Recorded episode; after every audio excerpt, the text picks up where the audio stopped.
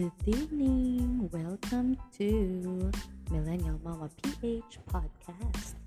Ayan. Gusto ko munang bumate. Unang-una, syempre, Happy Mother's Day sa mga kamamshis ko dyan. At dahil Mother's Day ngayon, ngayon ano, it is 10.20 sa aking orasan. And of course, solo podcast muna bilang this podcast is dedicated to mamas. So, for today's episode, ayan, siguro naman nabasa ninyo sa title ng episode na ito. I'm going to share three misconceptions about moms. Ito yung tatlong bagay na pinakamadalas kong naririnig na sinasabi ng mga tao. And admittedly, ganun din ako. Yun, ito rin ang mga concept, mga concept ko about moms na noong ako'y naging first time mom na, somehow, uh, they are true, but to some extent lang. And yun yung itatry ko i-share sa inyo.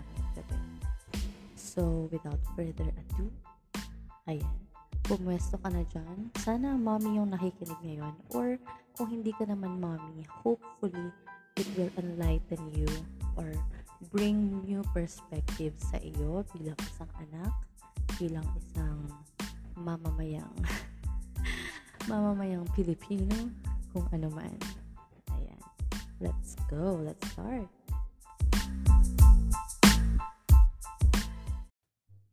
Okay. Number one, a mom is a different person after giving birth. Or more likely, a woman is a different person after giving birth. Ito yung madalas na sinasabi natin, uh, especially sa mga first-time moms. Kasi nga, mas na-observe nila yung um, kaibahan ng ginagawa niya noong siya'y single pa lang versus kapag nagkaroon na siya ng And somehow, um, problematic to in a sense na sa part ng isang babae na bagong panganak or uh, first time mom, minsan may tendency na ine-embrace nila ito. Natin to. Because, oo nga naman, may bagong, may bago kang role sa buhay. Hindi ka na lang isang babae, hindi ka na lang isang asawa, or hindi ka na lang uh, isang anak. May, meron ka ng added role which is being a mom. And that is the whole sense of it. You have an added, quote and quote, added task or role. So, itong misconception na bago ka ng tao kapag ikay nanganak na after mong mag-give birth. Totoo siya kasi nga mag, may anak ka na. Pero hindi ibig sabihin nun na nawala na yung dating ikaw. As, as, ako, halimbawa, ako pa rin to. Ako pa rin si Julie noong hindi ako isang ina. Um, I am still me, but I gained a mama, a mama power. Yan. Ito yung madalas kong ano eh, sinasabi na ako pa rin to, pero meron akong newfound skill, kumbaga meron akong bagong magagamit sa laban. And it, it made more sense to me uh, nitong toddler na si Stephen. Kasi nga, uh, syempre, ma- nakaka-discover ako ng new um, new techniques. Kumbaga, bilang isang ina na dati, wala naman akong kaklu-klu na dati hindi ko naman iniisip kasi wala naman akong anak noon. Pero ngayon, na may anak na ako, ang dami ko pang nadidiscover na mga panibagong skills as a mom na nakadagdag sa kung ano na yung alam ko dati na gawin. So, somehow, itong misconception na to, um, minsan nakakapagdala ng, ng anong tawag dito, ng pressure sa ibang bagong ina kasi nga iniisip nila, ay nanay na ako, dapat magbago na ako, dapat iba na ako. Kasi nga, ganun nga yun, di ba? Kapag nanay ka na, ibang tao ka na daw. Wala namang mali dun, Pero minsan nagi nagkakaroon ng masamang epekto dahil nga nakakadagdag ng pressure sa bagong ina na dapat dapat maging patient na siya, dapat marunong na siya ng mga gawaing bahay bigla.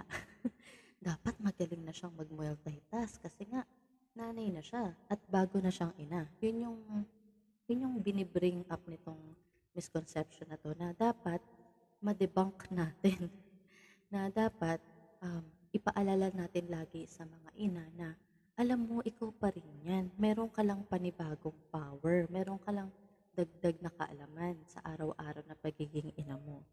So, sa mga nanay out there, kayo pa rin po yan. Huwag niyo pong bitawan ang identity ninyo. Kung sino kayo noon, ikaw pa rin yan.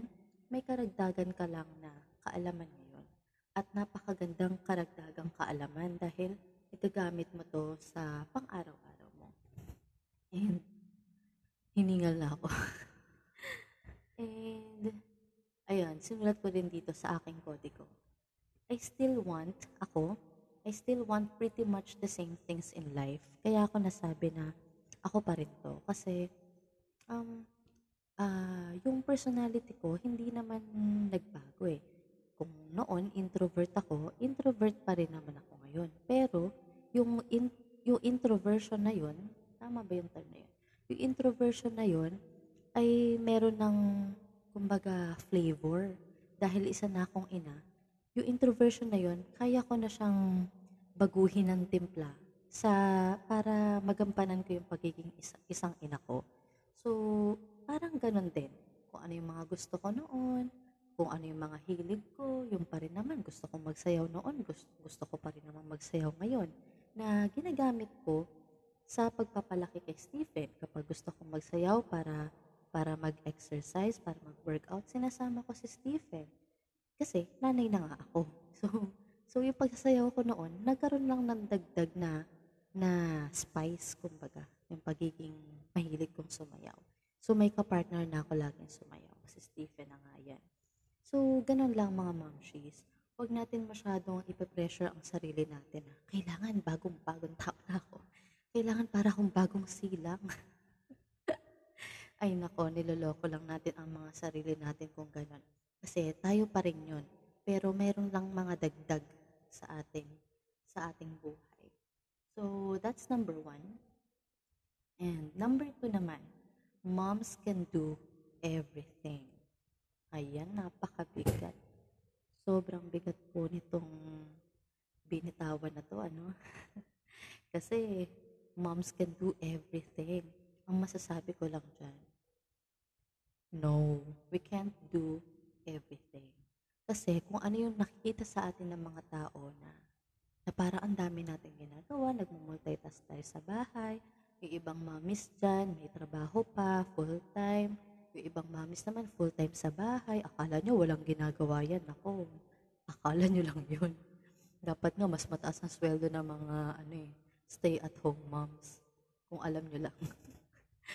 so, ang daming roles ng isang ina kaya minsan nasasabi na ina, yan ng mga tao na moms can do everything.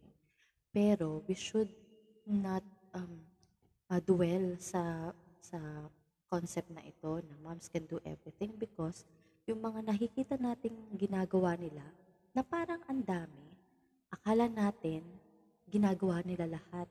Pero yung mga ginagawa nila na yon, piling-pili na yon. Hindi meron na silang mga binitawan, meron na silang mga, um, kumbaga, tinurn down na mga offers, ganyan. Halimbawa, uh, halimbawa, may mga ilang mga ina na bago sila naging nanay, career woman talaga. So, yung iba dyan, may mga promotion, pero tinurn down because they want to focus sa kanilang motherhood at that time. So, hindi talaga lahat ginagawa or kayang gawin ng isang ina. Because we can only do much with, we also, we also have 24-7. Parehas nyo lang din, 24 hours lang din ang meron kami. So, wala, hindi naman kami nadagdagan ng oras na naging ina kami. So, somehow, i- i-lighten up natin ang, ang burden ng mga ina by not uh, putting that label on them that they can do everything because they cannot. We cannot. And hopefully, the next time you see your mom doing so many things at the same time, kunin natin sila, paupuin natin sila at um, tulungan natin silang huminga because may mga times na mukha nga talaga na ginagawa na nila lahat just so they can keep up with with the things na kailangan nilang gawin. Um, tulungan natin sila. Let them breathe.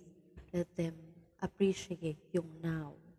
Because ang tendency naman kapag uh, punong-puno ang schedule ng isang ina ay nakakalimutan naman na magpahinga, nakakalimutan na i-enjoy yung moment. So, it seems like they're doing everything, pero kaya naman sila talagang punong-puno na rin ang schedule kasi nga, piling-pili na yung mga ginagawa nila. So, again, that is a misconception. We cannot do everything. We can just do so much na kaya din gawin ng ibang tao. And lastly, last mis- misconception about moms is moms do not have as much opportunities as others. Ito naman yung sa halos kabaligtaran ng pangalawa na um, akala natin ang dami namin miss out ng mga nanay, mga mommies kasi nga uh, focus na sila sa mga anak nila, focus na sila sa everyday everyday na chores, na mga responsibilities nila. Akala natin ay hindi niya natanggap yung ano, yung ino-offer sa kanya trabaho, na trabaho. O kaya naman, ay, hindi niya napasok tuloy yung business na gusto niya kasi naging nanay na siya. Akala natin, nababawasan yung opportunities na meron sila for themselves. But the, the truth is, they have gained the personal opinion ko to, the best opportunity one person can have in life. And that is raising a kid for the next generation. Imagine, imagine your generation right now. Imagine yung, yung batch nyo ng mga kaklase mo. Imagine yung, kayo, kayo, kayo mga kakaibigan. Imagine kung sino yung mga ina na nasa likod ng bawat kaibigan mo, bawat kakilala mo.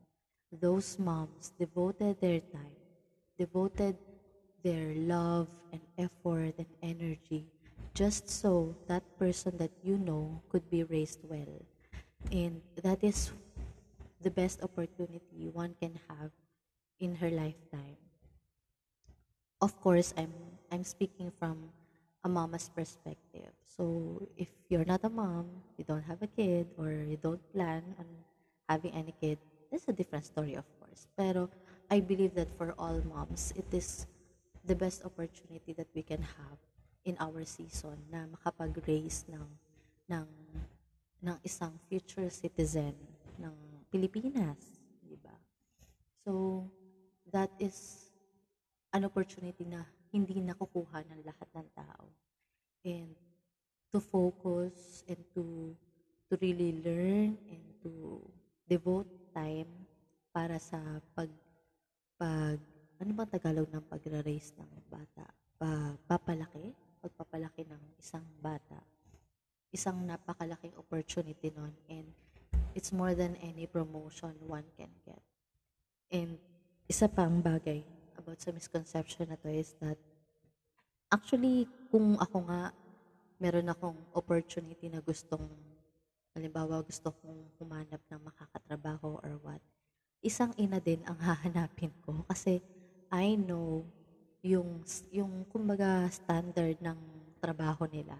Knowing that a mom can handle uh, a certain situation at a uh, kid na nagtatantrums kung kaya niyang ma-handle yun kaya niya nang ma-handle yung ibang ibang mga bagay din. And katiwa-tiwa lang isang ina. Because especially kung makita mo naman kung ano yung nangyayari sa anak niya sa kanyang pagpapalaki um, isang ina din ang pipiliin ko na makatrabaho kasi alam ko yung dedication nila, alam ko yung hard work nila. And and so wala naman talaga wala naman talagang namimiss na opportunity ang mga ina bukod sa syempre kung ano yung nakikita ng mga hindi naman ina. And hopefully it will enlighten you na not to pity, not to pity moms, kasi minsan yun yung ano eh, end result eh. Parang naaawa yung mga tao sa mga nanay kasi, ay, nanay na siya. Wala na siyang ano, wala na siyang ganap sa buhay. Akala nyo lang yun. Ang dami-daming ganap sa buhay and to see our kids na na lumalaki, nagde-develop, at natuturuan ng tama, especially yung mga talagang moms na madaming quote and quote give up na responsibilities just so they could focus dun sa um, first few years ng anak nila. Very important yon na ma- mabigyan ng focus yung 1 to 7 years old kasi yun yung formative years. Sobrang dedication, sobrang sakripisyo yon sa parte ng isang ina. Kaya that opportunity that we are grabbing for the next generation, it can never compare to anything that we can get as an opportunity. So, yun. Again, the three misconceptions. Number one, a, mo- a mom is a different person after giving birth. Number two, moms can do everything. Number three, moms do not have as much opportunities as others. Yung mga yun, ilagay natin sa tamang perspective, ilagay natin sa tamang tono kapag sinasabi natin sa mga sa mga mommy so that they could appreciate naman na naiintindihan somehow naiintindihan naman natin sila. So again, I will end itong podcast na to dito.